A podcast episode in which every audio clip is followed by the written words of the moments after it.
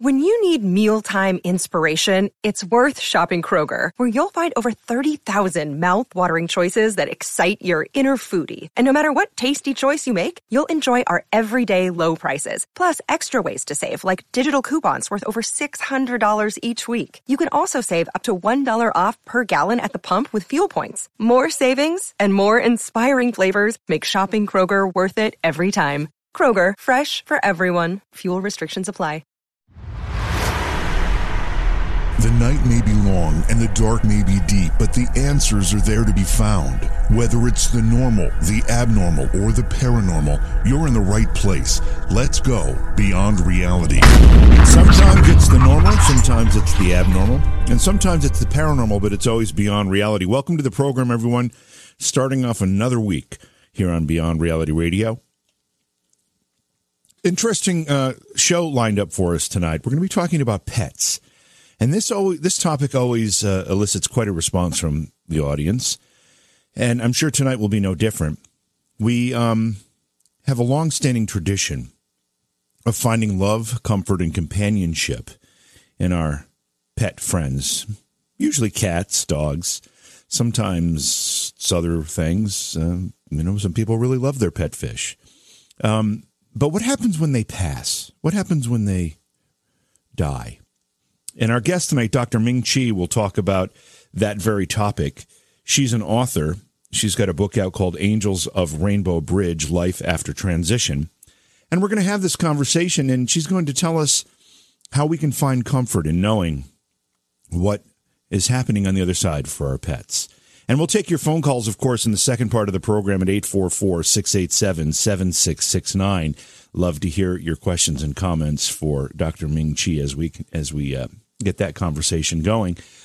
Looking ahead, just so we know what we have coming up on the show, a lot of great stuff. Tomorrow night, Frank Bennett will be here. He's an author and a Bible teacher, and he'll talk about his book, Encounter with the Aberdeen Wild Man. He'll also talk about his biblical perspective on the paranormal.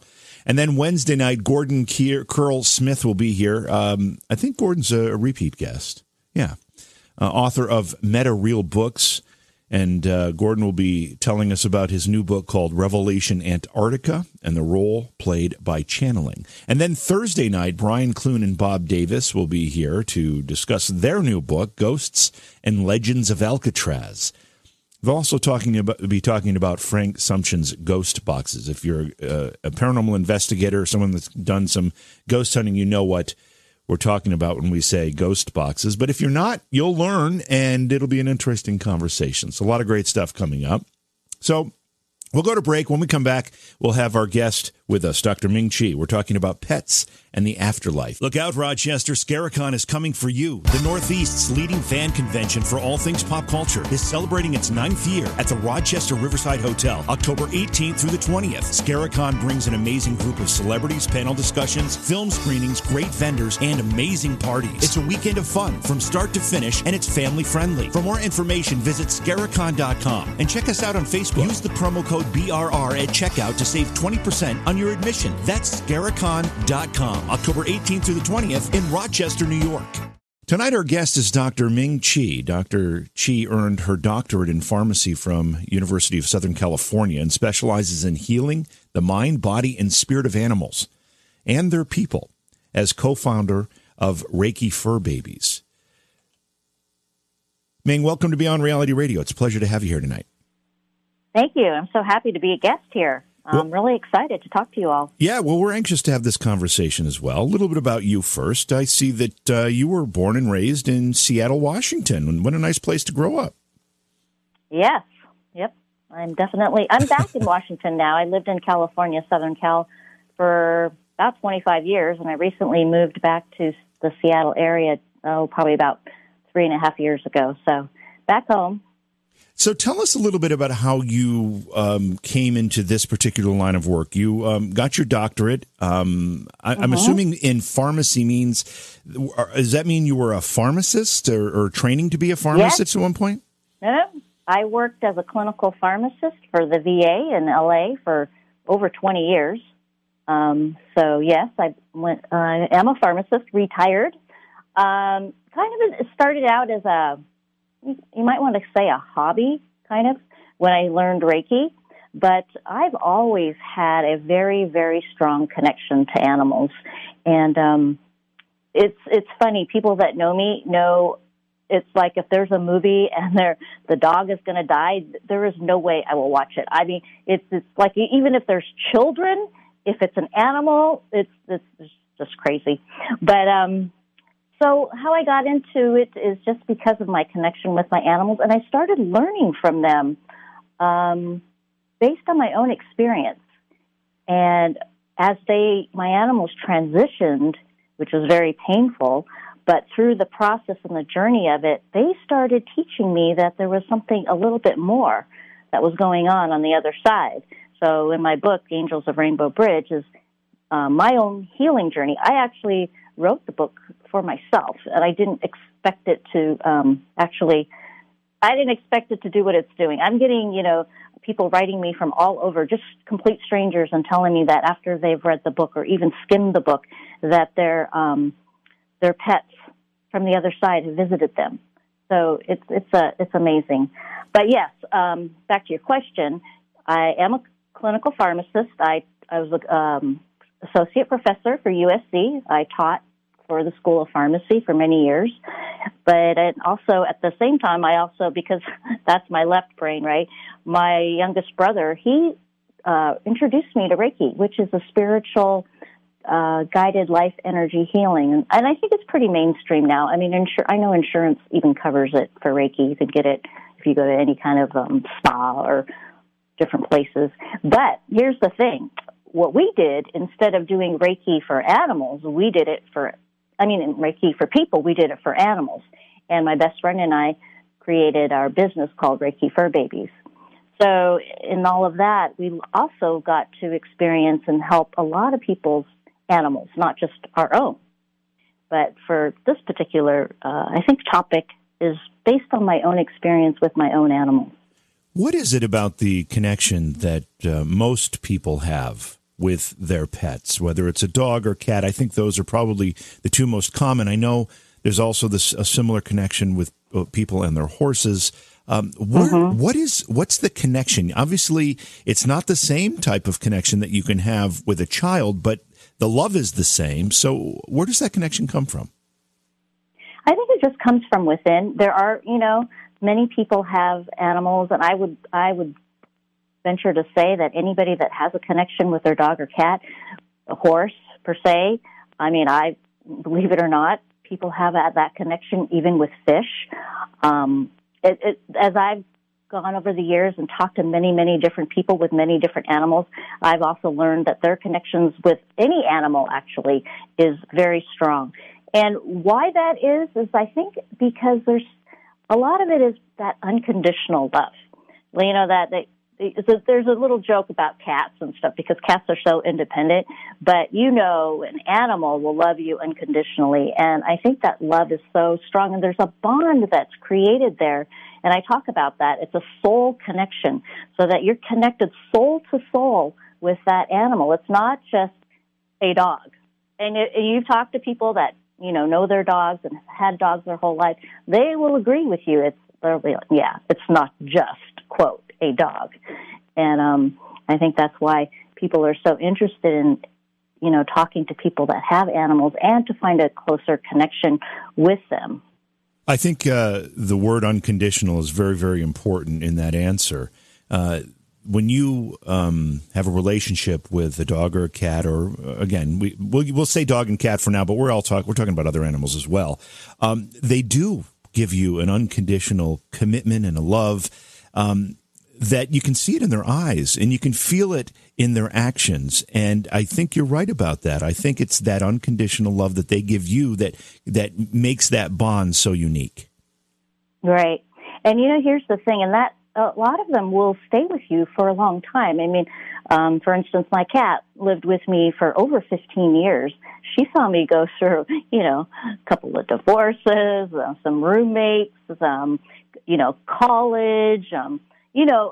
They share with you like huge, big parts of your life that, maybe your child doesn't do that, or your husband or wife, but your animal has been there. I mean, they they watch you. They know what, you know, we talk to them. I mean, I talk to my pets all the time. I know lots of people that talk to their animals, even though they're, and it's funny because when I talk, I tell people like, oh, you do know, they actually do understand what you're saying.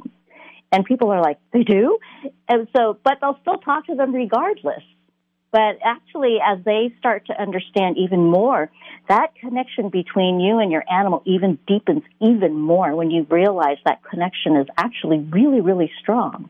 And it doesn't end. There is no,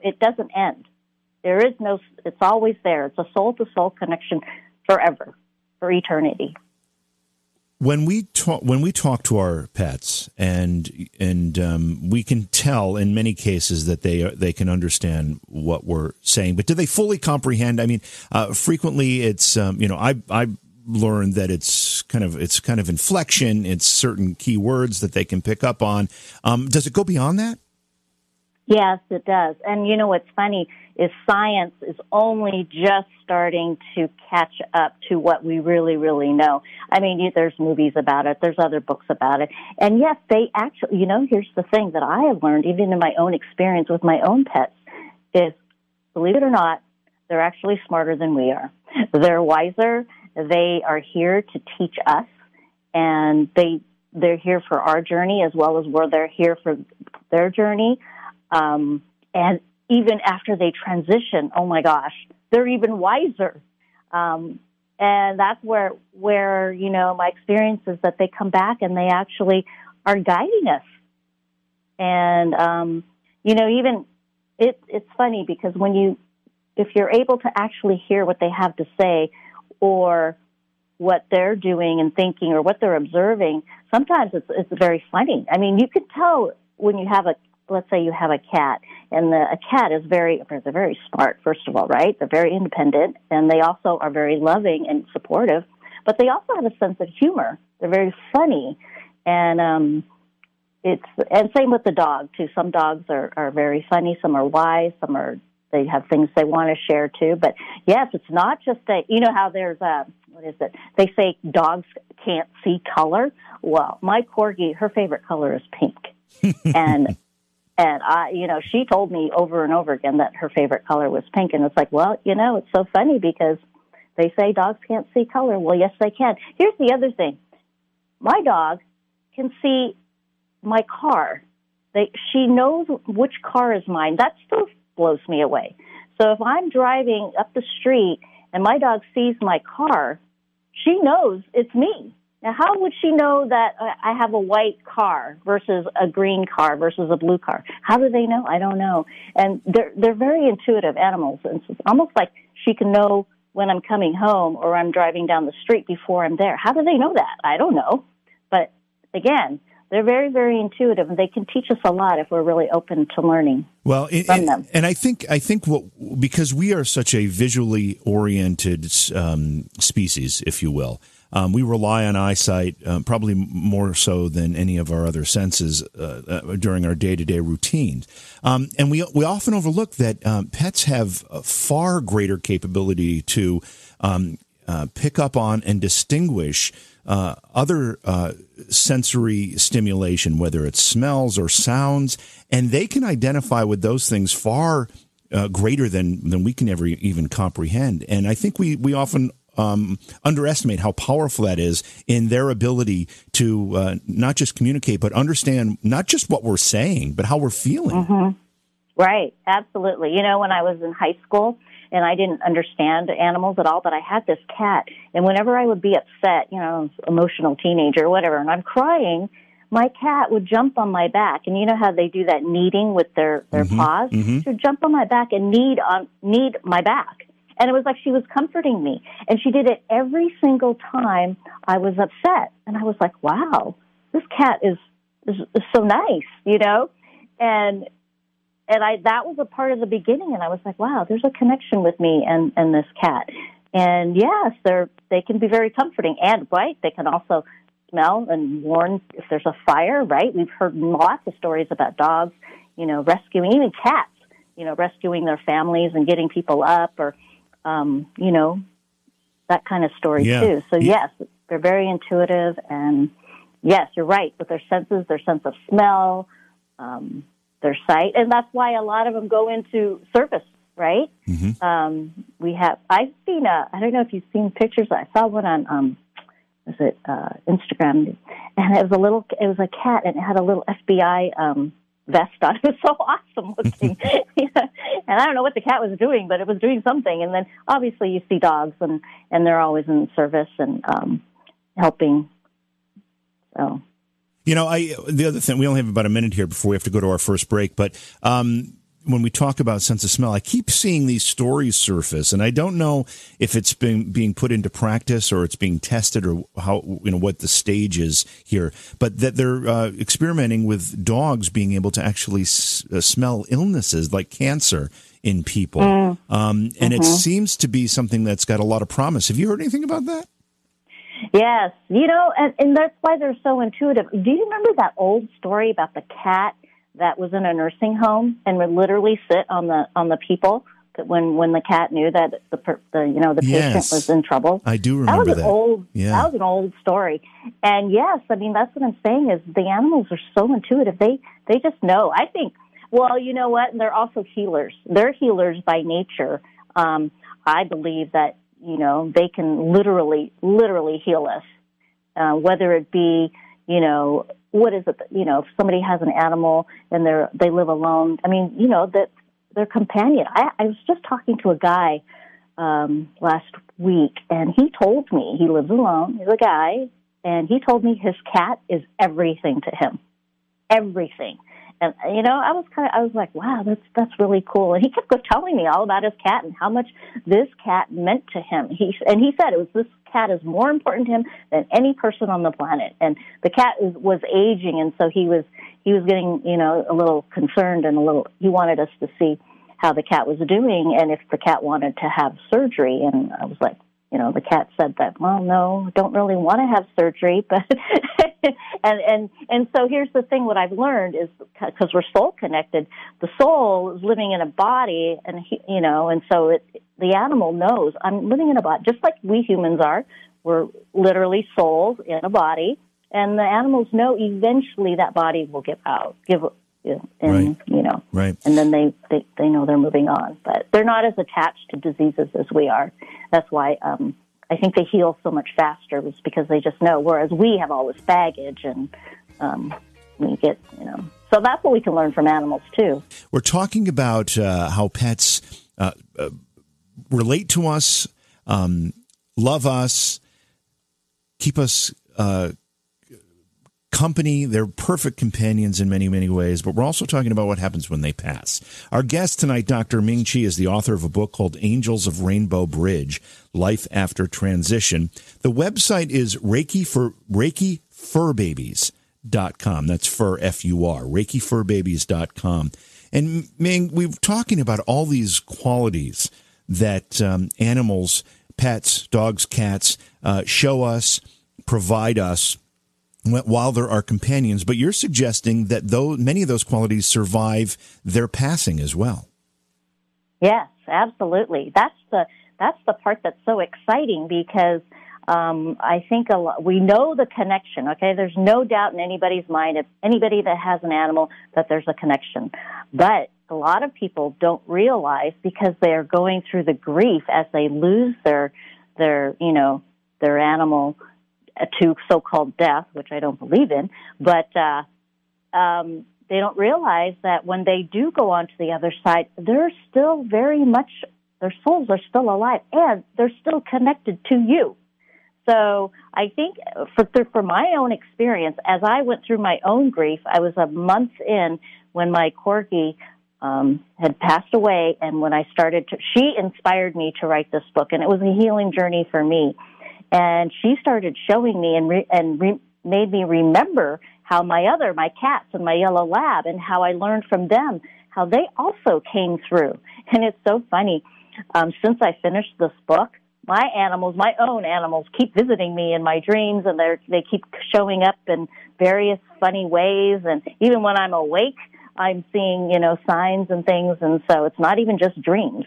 But yes, they're definitely here to teach us and show us that we're forever connected. Share with us the experience that you had when you lost your pet and started to recognize that there was more to that relationship than just the years that you were physically together on the earth.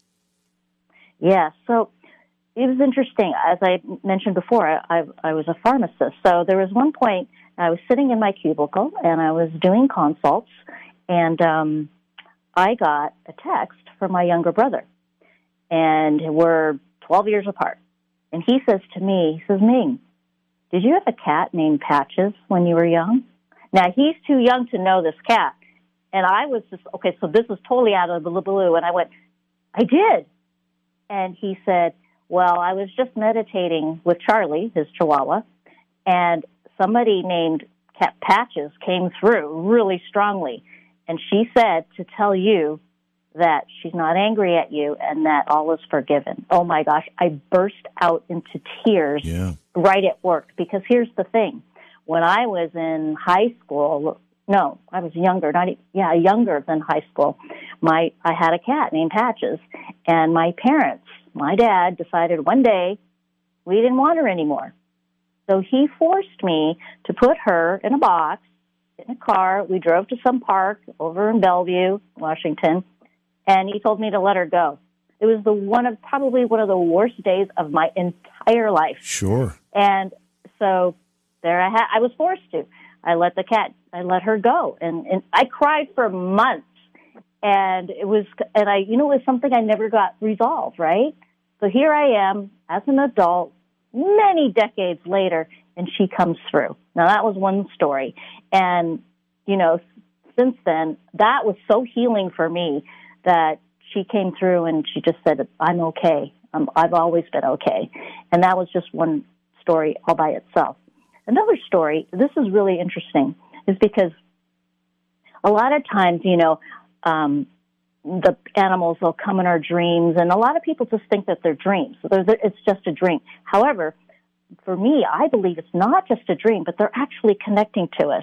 So I had another cat named Mochi, and she was the one I was just talking about earlier, how she had been with me for 15 years and saw me go through, you know, marriages and everything. And so after Mochi had transitioned, she was coming in my dreams. At one point, I had a dream that we were biking together. She was sitting in a basket, and I was biking, and I was telling Mark, my ex, and I was like, "I just dreamed about Mochi." And he's like, "Why do you always get the dreams? How come she doesn't visit me?" And he was all irritated. And he's also the kind of guy, like, well, if he had a dream, he probably wouldn't believe it was really her visiting. So this was very, very interesting. After he said that, the next day, that morning, we woke up, and on his side of the bed was a pile of clean cat litter. There was no litter in our house. And when he saw that, I looked at him, I started laughing, and go, "Well, there's your evidence. I think Mochi just visited you." And I love telling that story because it was the both of us. You know, it wasn't just me seeing it. It was him, too, and it was actual cat litter. And I swear, I wish I would have taken a picture because I share that story with so many people all the time, and it was just so funny. And he was totally blown away. He was just like, "Okay, yeah, all right, okay, she visited me."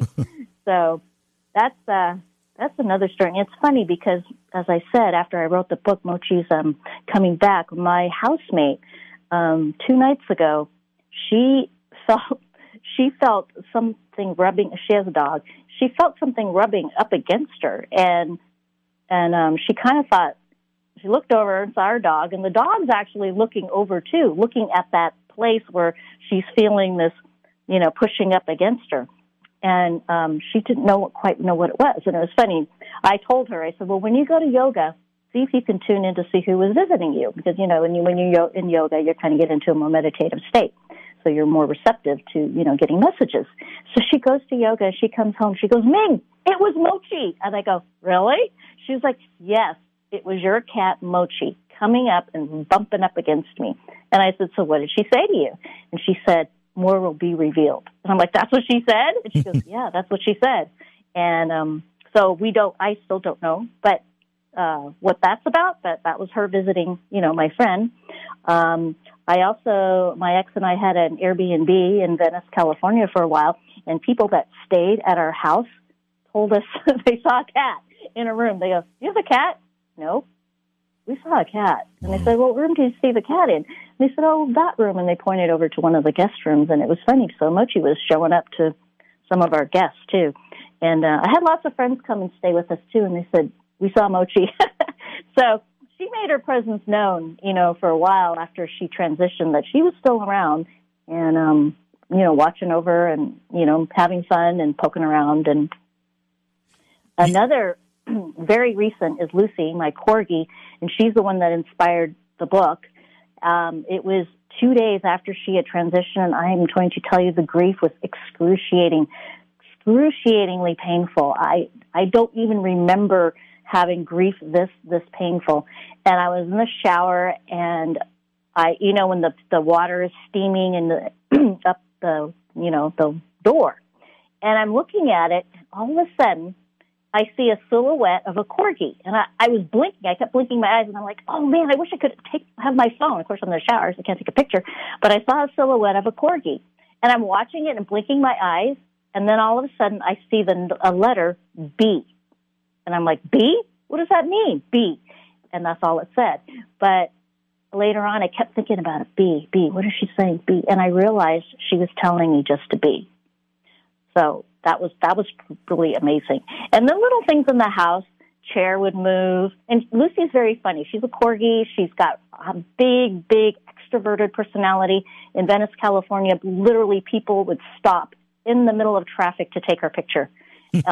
She's just very, very popular. She worked in a store. She was actually the greeter. She would know instinctively if you were going to buy something or if you're not going to buy anything. And she would come up and she would look at you and smile at you. And so she was very funny. So every now and then, ice comes flying out of our freezer. It did today twice. I think she was telling me, "Good luck, you know, on your interview tonight." She's physically with my eyes. Not only does she visit me in dreams, but physically when she first transition, literally a little black blur came. I used to open the sliding door and I'd let her out to the bathroom. Well, the second or third day, I opened the door for the other dog and literally saw this little black cloud come through the door, and we're like, "Okay, that was weird. I've never seen anything like that with any of my animals," and it happened a couple of times. Or I would have a friend over, and she knew Lucy very well. She also got a visit from Lucy, which I'll tell you guys about.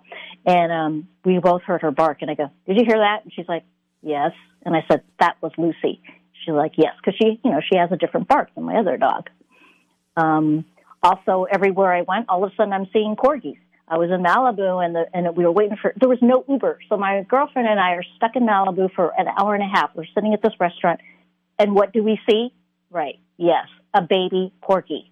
I mean, it's just crazy. So all these, I was at a BMW dealer, and I'm standing there, and this guy walks in with two corgis.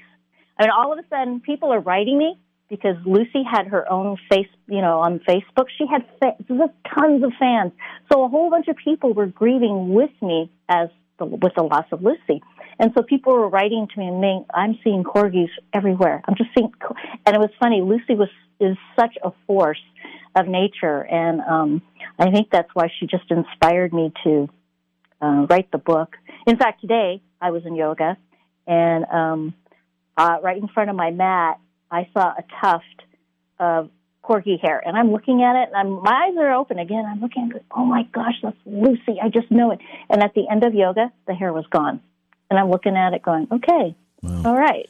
So you've had not just one, not just two, but many, many repeated contacts, I guess you would call it, from the pets that have transitioned. And I want to ask you about that word, because I think it's important to discuss it a little bit. You don't say, you know, "My corgi died." You say, "My corgi transitioned." Why are we using the word transition here? What are we transitioning to? Well, you know, after I realized that there's people on the other side, there's animals on the other side, I just stopped using the word "die," because death to me means an ending. It means like we're done. There's no more, there's nothing. It's door closed, right? So I stopped using it. I just took it out of my vocabulary. And transition means that it's just another, you know, another journey. They've transitioned into something else. The person who wrote the foreword in my book, she told me that she has Newfoundlands, that's her dog. She told me they keep coming back to her. So when they transition, they come back as babies again. And when you say they come back as babies, you mean they come back as young dogs, reborn? Yes, yes. That's her experience. So I've never experienced. You know what's funny is I wish my dogs would come back. But it's so funny. They transition and they become healers. They become bigger. They become, you know. In fact, I had a joke with Lucy. I said, okay, you know, because she's kind of got red hair. So I told her, I said, you know, would you come back and be my best friend and be a redhead so I'd recognize you? Because I knew she wasn't going to come back as a dog. But yes, they can choose to come back, right? So Sarah, who wrote the foreword, her Newfoundlands would come back to her as babies 3 times, both of them. Both Emma and Saul, they would come back both as a girl and boy, and then she would raise them over again. Because Newfoundlands, they're so bright, they're 200-pound dogs, yeah. So their lifespan isn't as long. So she doesn't get them for 15 years like I would get Mochi for, right? Right. So it's fascinating. There's talk about soul connection. They keep coming back to her and her husband over and over and over again. But it's not really a loss, according to Dr. Qi, is it, Ming? It's not a loss.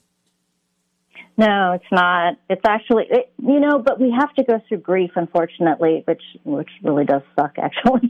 But yes. It's part of our, the human process. But once we get through the grief, we can see that there's a connection there. And I think, when our animals transition, they're very patient too. Lucy was very, very patient. She even said, Ming will be able to sense me and see me after she goes through grief. I'll share something with you in terms of grief. When Sammy Diva, my yellow lab, transitioned, she and Lucy were best friends. Lucy created grief huts, which what she did is she would get on the couch and she would build blankets and create a grief hut, and she would go in there. She did that for 2 weeks. So She herself went through grief. And I remember later she shared that she told Sammy, my yellow lab, to not let her see her for 2 weeks. She said, don't come to me. Let me go through my grief. So animals grieve also like we do. And they too go through a process. And then once they get through their grief, they can connect to, their siblings, right? Or the pets who they live with. So again, the connections are very, very strong between all of us, our pets and us, and pets and pets. We have about a minute here before we have to go to our top of the hour break. The title, Angels of Rainbow Bridge, what does that mean? Where does it come from?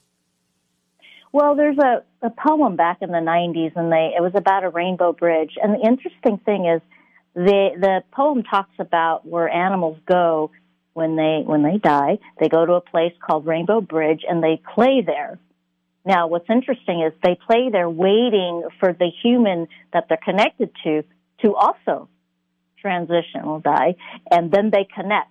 But here's the thing, that based on my experience, the connection doesn't stop there. The connection never stopped. So I talk about so the angels are on the Rainbow Bridge, but yet we're still connected. They're not waiting for us. They're already still connected to us, even all the time. And I don't know if you guys know, have you guys read that book by Anita Morjani and how she had, went on the other side?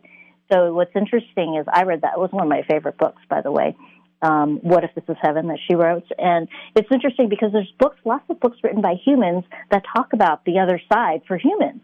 But I don't know if there's very many books that talk about the animals on the other side and what they're doing. So, they're not just playing either. That's one thing. They are playing. They are.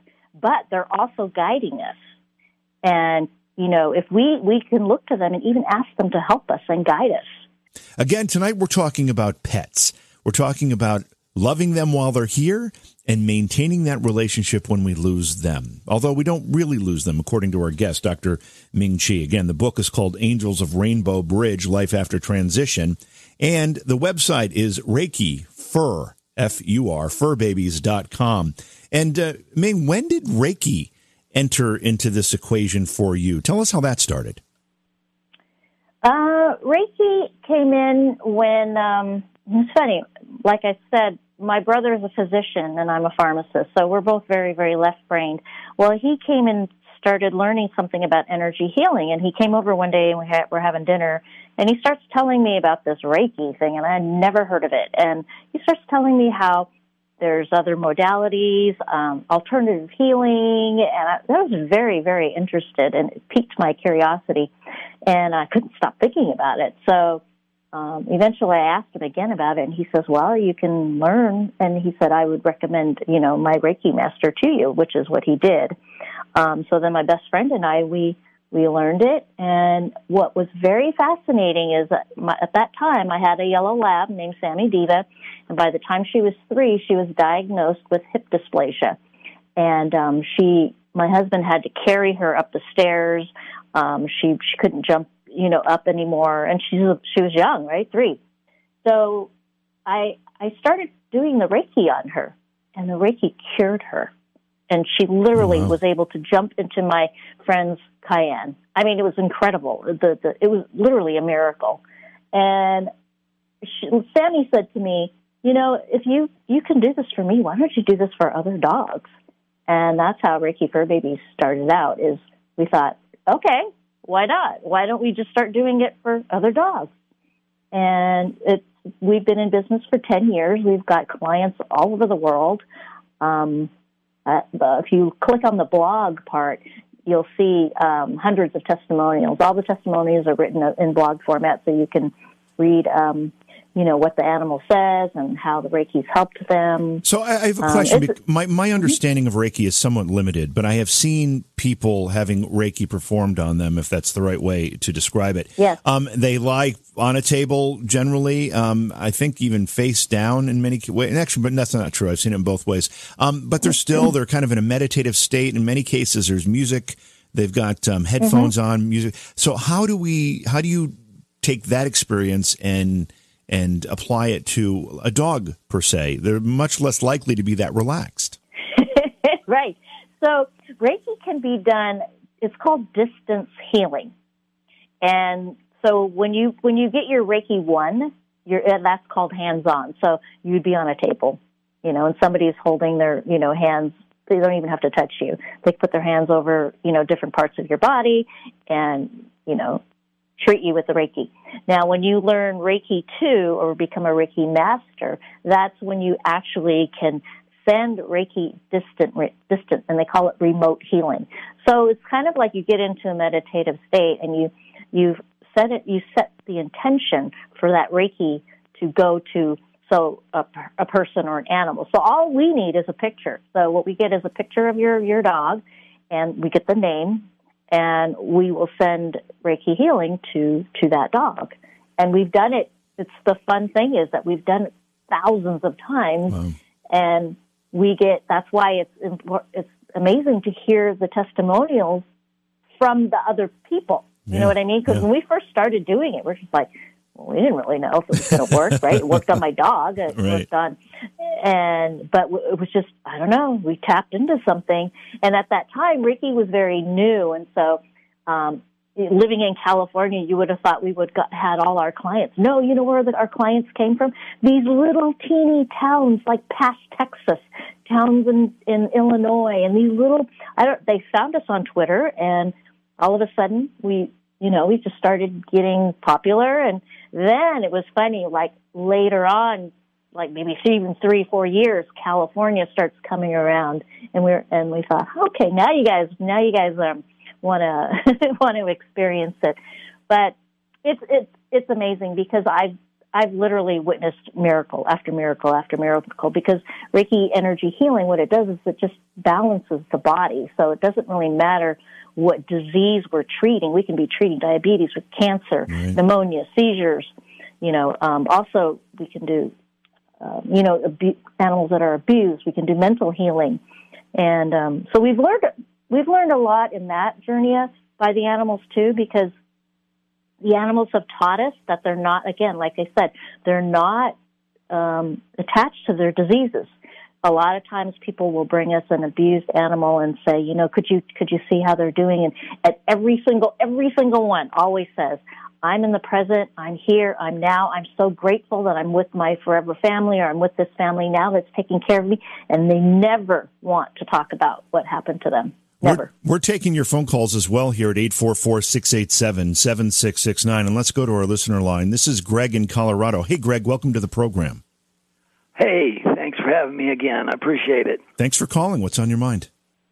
I have had three pets in my life, and I was wondering if Dr. Ming Qi would possibly see if they could talk to me about them. I would suggest that we're not doing readings per se here, but I bet you Dr. Qi could offer some guidance on how you could talk to them. Wonderful. That sounds wonderful. Ming? Yes, I mean, definitely. You can send me an email, ming@reikifurbabies.com. Be happy to answer anybody's questions. Actually, I actually love questions, so feel free to email me. I'd be happy to answer anything. So, Ming, I'd advise Greg here. He has had three pets that he's lost, and he wants to communicate with them. What's the best way for him to try that in his own, in his own home, in his own time? I think the best thing is actually just ask. So whichever one, he would like to hear from, or maybe ask all three of them and just say, hey, I would love a sign. Just show me a sign that you guys are connected to me. I want to believe it. I want to see something. And just ask, because like I said, total strangers have written me saying that they've read the book, and then after they've read it or whatever, they dream that their dog has come to visit them. And, I really believe Lucy has a hand in that, my corgi. She's going out there rounding up everybody's pets and bringing them in. Greg, how long ago did you lose your pets? I lost Sarah Kitty about, 6 years ago. Mm-hmm. And have you had any signs or any sense that you may have, she's been trying to contact you at all? Not. You haven't? Nothing significant where that I'm like, oh, that was Sarah Kitty or Buttons or Charlie. Do you feel like you're open to it? Because I think the first step in many cases has to be a willingness to see it or hear it or feel it. Oh, most definitely. I'm going to ask to, Sarah Kitty, will you show me a sign? There you go. Go ahead, Min. Yeah, no, I think that's perfect. I think it's really just asking. I think a lot of times from what I hear from the animals and stuff, they always say to the person, I've never left you. I'm still here. And for whatever reason, we just maybe are missing the sign, or maybe that they have to ask for, a billboard sign, and just say, really, really make it. I mean, for example, my examples that I've given, these are pretty big examples, right? It's not like a little, when somebody says, okay, if I see a dime, then I know that's, right, my whoever, right? But, for me personally, these examples are like, okay, these are big. So maybe ask for something that's big, or a lot of times I've had my fur babies show up to my friends. Like my yellow lab, when she first transitioned, she showed up to one of my friends who was getting her cancer treated at the Mayo Clinic. And she said every time she would drive to the Mayo Clinic, my yellow lab would show up in her car. And I was like, what? And she said every single time.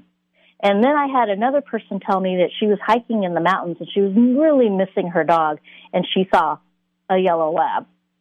So I've just got my animals, I feel like they're so loving and caring and healing. They all show up to people that I know, or even people that I don't know. People will write me and say, oh, my gosh, I saw all these corgis. So I think just keep asking and then just keep looking and then just relax about it, and just maybe Buttons will show up and just surprise you. And remember, they retain their personalities. So if Buttons was kind of a however their personality was, it'll translate into the other side too. So you'll know which one it is. Like, for example, when Mochi used to show up to me, she would show me a litter box. She would say, "I'm not your dog, I'm your cat." And it was funny, every time I would see a litter box, I'm like, okay, that's, it's a cat. And now she shows up and I see her face, and it's like, okay, you don't have to show me a litter box. I know who you are now. Greg, thanks for the phone call, Greg, and hopefully you'll have some success with that. You know, the other thing is that sometimes this takes a while. I know, and this is not a pet-related story, but my father passed away now 5 years ago, and I didn't dream or feel like I had any sign from him up until like the last few months. It's all started, and it started pretty significantly just the last few months, and this is 5 years later. Let's grab one more quick phone call before we have to go to break. This is Chris in New Orleans. Hey, Chris, welcome to the program. Hi, good evening, y'all. How y'all doing? Terrific, thank you. Do you have a question? Kind of, yeah, I do. About grieving for the loss of your pet, but not because the pet has passed away, because the relationship was bad, the dog was hers, and I miss Roscoe so bad every day, and I don't get to see my dog. But the dog one is... thing I want to go back and reiterate on real quick is, you know, we're talking earlier about, does your dog sense when you're coming home? And I always found that my dogs, first of all, I've always considered, I don't own my pets. My pets are a member of my family. You know, they're like another child. They're like my kids. I don't own them, you know. So, but I always realized that your dogs, they hear your car. They know what your car sounds like. They see during the day what time of day it is. The sun's coming down, and sure enough, it's like routine. And sure enough, they hear. They know what your car sounds like, you know. Yeah, it's a great point, Chris. We're going to run out of time here, so I want to get to your question. How do you, Ming, grieve for a pet that hasn't transitioned, to use your word, but has left because of a relationship situation like Chris is dealing with? Oh, you meaning they're like they went to somebody else? Apparently he was in a relationship, and the relationship broke up, and the dog went, moved right. with the... That's really hard. Yeah. The connection is still there, but definitely you're grieving over a physical, presence, and that's hard. I would just say that is really hard. I know, when people break up or whatever, I mean, I know my ex we were fighting over the dog. Yeah. So... that definitely happens, and like he said, they're like his kids, and that's what I'm saying. The connection, that's why we call them fur babies, right? And that's because they're our children. They have fur. They're fur babies. But I get that. I mean, I empathize with that. Ming, let's talk for just a minute here. That's about all we have before our next break about the website, because you have ReikiFurBabies.com, and there's a lot on there. Tell us a little bit about what people can find if they go to the website. Well, you can see there's an FAQ. You can read about what Reiki is. There's a blog part, which I mentioned before, which is the best part. And you can peruse through the blog, and you can see cats and dogs and horses, and it gives you examples of what they share and what they say. I think that's the most fun. You can also get a copy of Angels of Rainbow Bridge ebook there. It's also on Amazon. And you can also book a session if you'd like for your pet.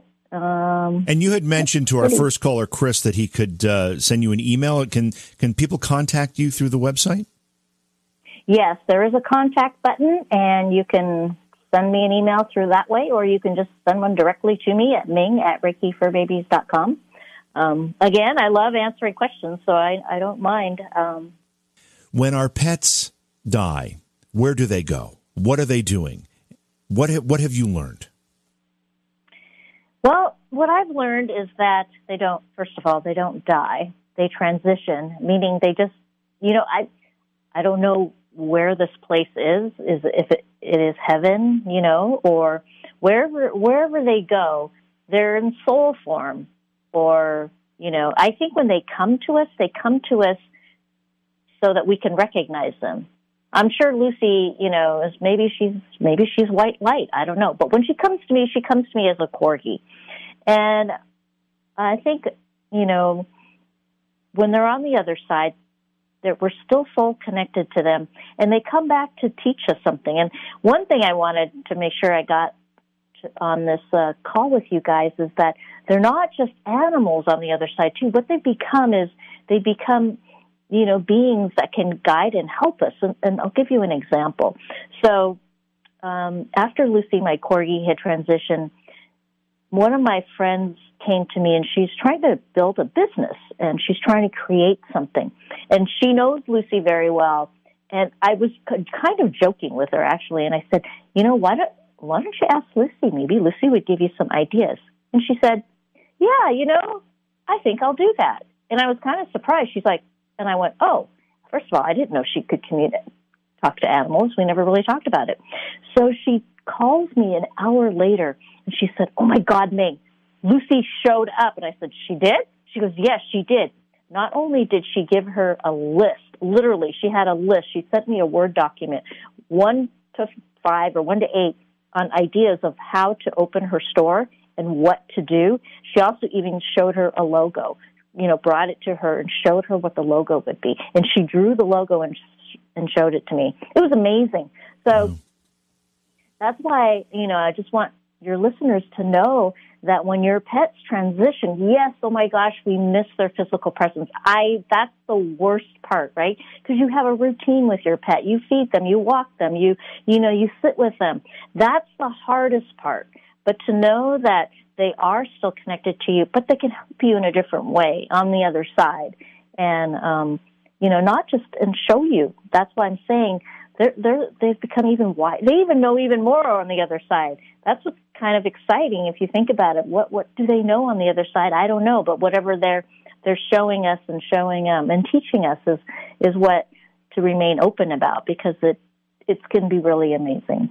There's clearly a lot of evidence for a life after death for humans as well. Would you say that it's the same? And we're using words that we use here on Earth, but I don't know if they're appropriate, but I don't know better words to use. But would you say it's the same place? Do our souls go to the same place that our dog's soul may go? I believe they do. I really do. I believe we're all connected. We're all light. I think whenever we're finished in this physical body, you know, I don't know if you guys, you know, I'm sure you do, because this is a special show. You guys have probably talked about past lives and stuff like that, right? Oh, yeah, all the time, so, sure. Mm-hmm. So, you know, as humans, we have past lives as well. So wherever we go to our next journey, right, we don't know. But our soul knows, our higher self knows. And same with our animals. That's why I'm saying animals can come back as animals, like I gave you the example with the Newfoundlands, or they can come back something else, or maybe they want to come back as a cat. I don't know. I think I've learned from the animals that they get to choose. We get to choose. If you get your past life reading, right, sometimes you've been maybe some warrior in some war, or you've been this or that, or, you know, you've read all different types of things. And so I believe animals, I believe we all are in the same consciousness, you know, the same space. I don't think there's a, quote, dog heaven. I think we're all in that same area. That's why that one part about the Rainbow Bridge poem, the part that I wanted to expand on, is they're not in a separate place waiting for us.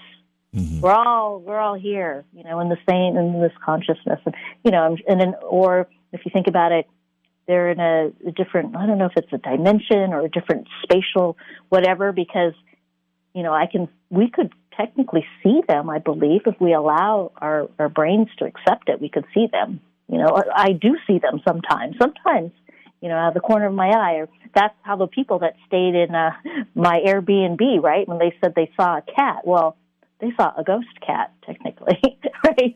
So, but yeah, that's a good question. I have, I'm not sure, throw a little bit of a wrench into the discussion here, because it's not always a pleasant experience, this relationship between humans and these animals. And for example, I had a chocolate lab, got this chocolate lab as a puppy, and pretty quickly on, it was a male chocolate lab. Pretty quickly on, I realized this dog was very, very aggressive, to the point where on a couple of occasions it actually grabbed a hold of my young son. He was a toddler at the time.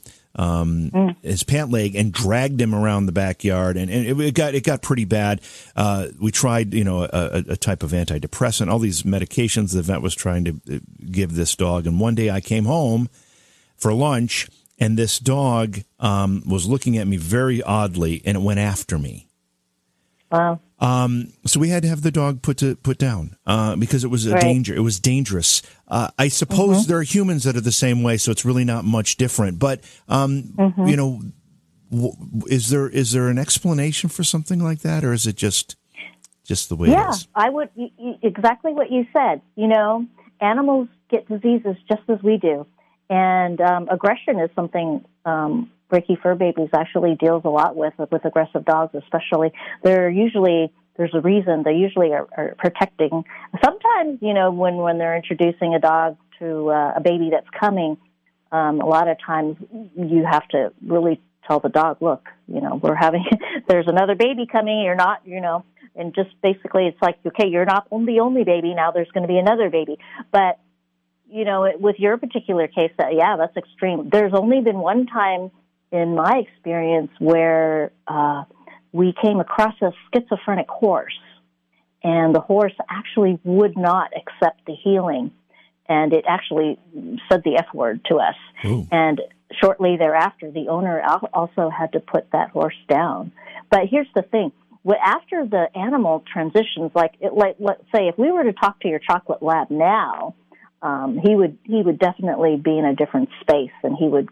I don't know if he came back or if he's still over there or in the light or whatever.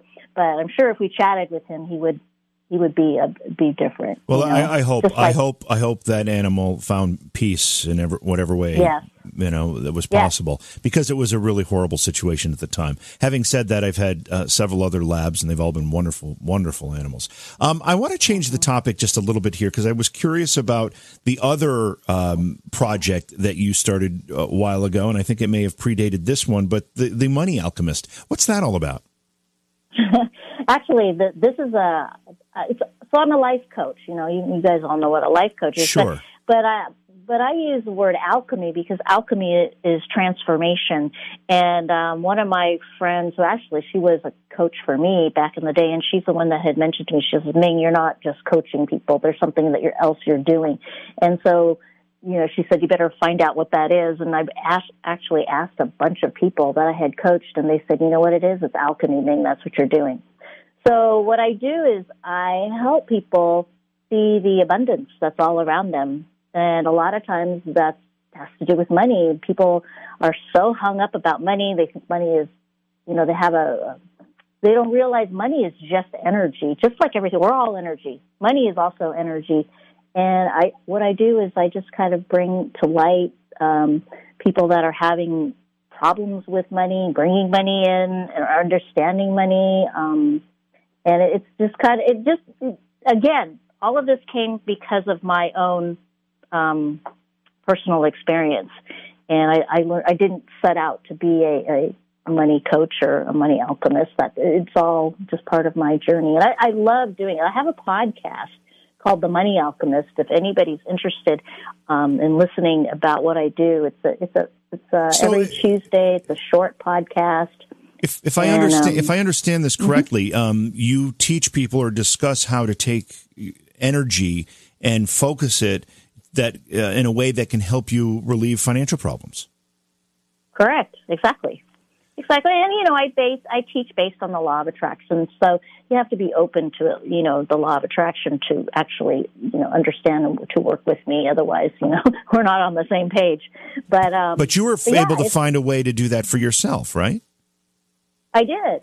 Because so you had some. It was my own situation. I was in a not a good situation, not a good place, and I woke up one morning and I said, "You know what? I am tired of living this way. I'm tired of not having enough money." And I started studying it again on my own and realizing, oh, there's a thing to this. Money has energy, and I started changing my relationship to money, and it literally changed my entire life. So. Interesting. Let's go back to Angels of Rainbow Bridge, Life After Transition. You said you began writing that to help yourself. Was it this kind of the same way? Maybe someone who is having therapy, professional therapy, the therapist might say to them, "Write a journal of your thoughts." Is that how you approached it before you realized it was turning into a book?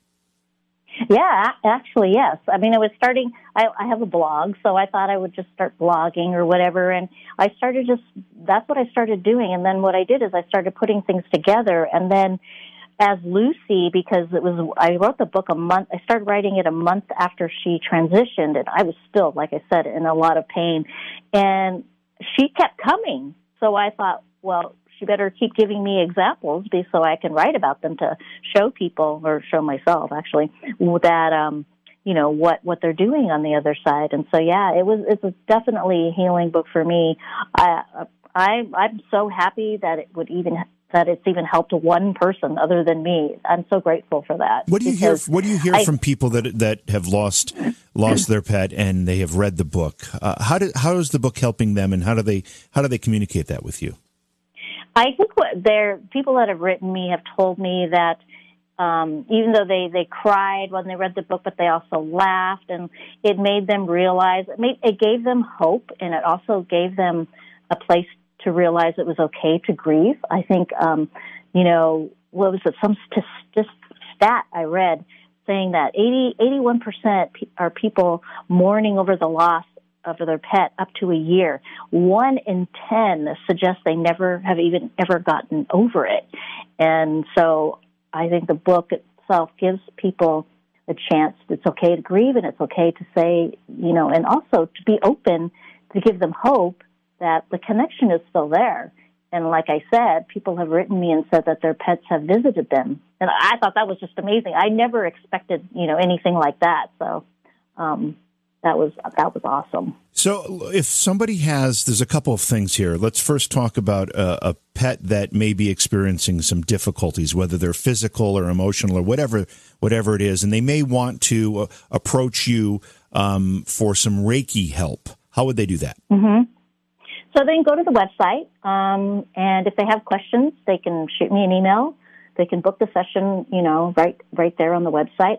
If you go to our Facebook page, which is facebook.com/Reiki Fur Babies, we post a testimonial almost every morning.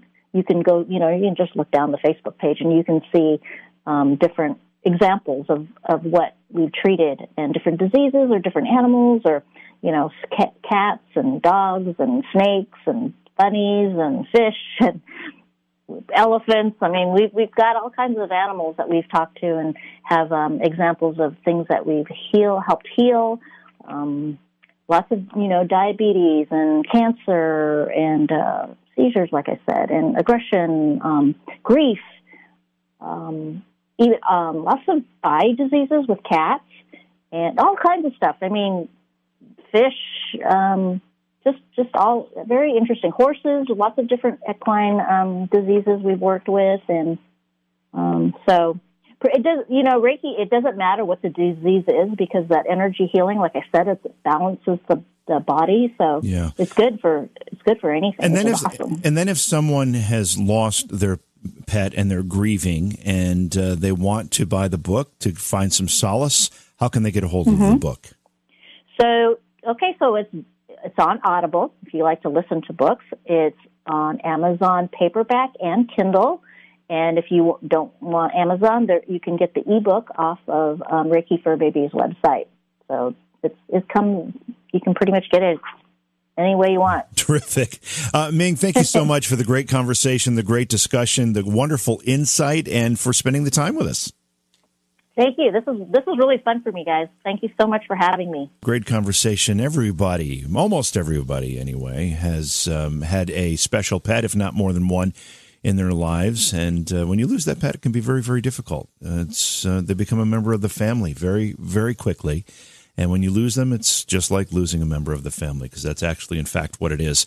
Don't forget, tomorrow night we will be talking with Frank Bennett. He is the author of a book called Encounter with the Aberdeen Wild Man. and he'll also be talking about his biblical perspective on paranormal topics. And Wednesday night's program, Gordon Curl Smith will be with us to talk about his new book, Revelation Antarctica. It's Beyond Reality Radio. Again, thank you for being here. Don't forget to stop by the Facebook page, Beyond Reality Radio. Give it a like. Visit my page as well, JV Johnson. Like that, follow it, whatever you need to do. And also, YouTube is a great resource. We've got a channel there. You can find it by searching Beyond Reality Radio or JV Johnson, and you'll find about 350 back episodes of the program. Plus, we stream live there in case you need an alternative way to listen and view the program. Just search for JV Johnson on YouTube, subscribe, hit the notification icon, and that way you'll be notified when we go live for our live stream or we upload new content. There's also some special content there as well. It's Beyond Reality Radio. Again, thanks for being here. We will catch you tomorrow night. Beyond Reality Radio is hosted by Jason Hawes and J.V. Johnson and produced by Alexandria Johnson and Slick Eddie Edwards for Entercom Radio. Beyond Reality Radio is distributed by Westwood One Radio Networks. Stop by our Facebook page and say hello. Follow the hosts on Facebook as well. For Jason Hawes, follow at jasonhawes.taps. For J.V. Johnson, follow at JVJ Paranormal. If you'd like to be a guest on Beyond Reality Radio or you have a suggestion for a guest, contact Slick Eddie Edwards at slickeddyedwards@gmail.com. Be sure to visit our chat room as well at beyondrealityradio.com. Thanks for listening.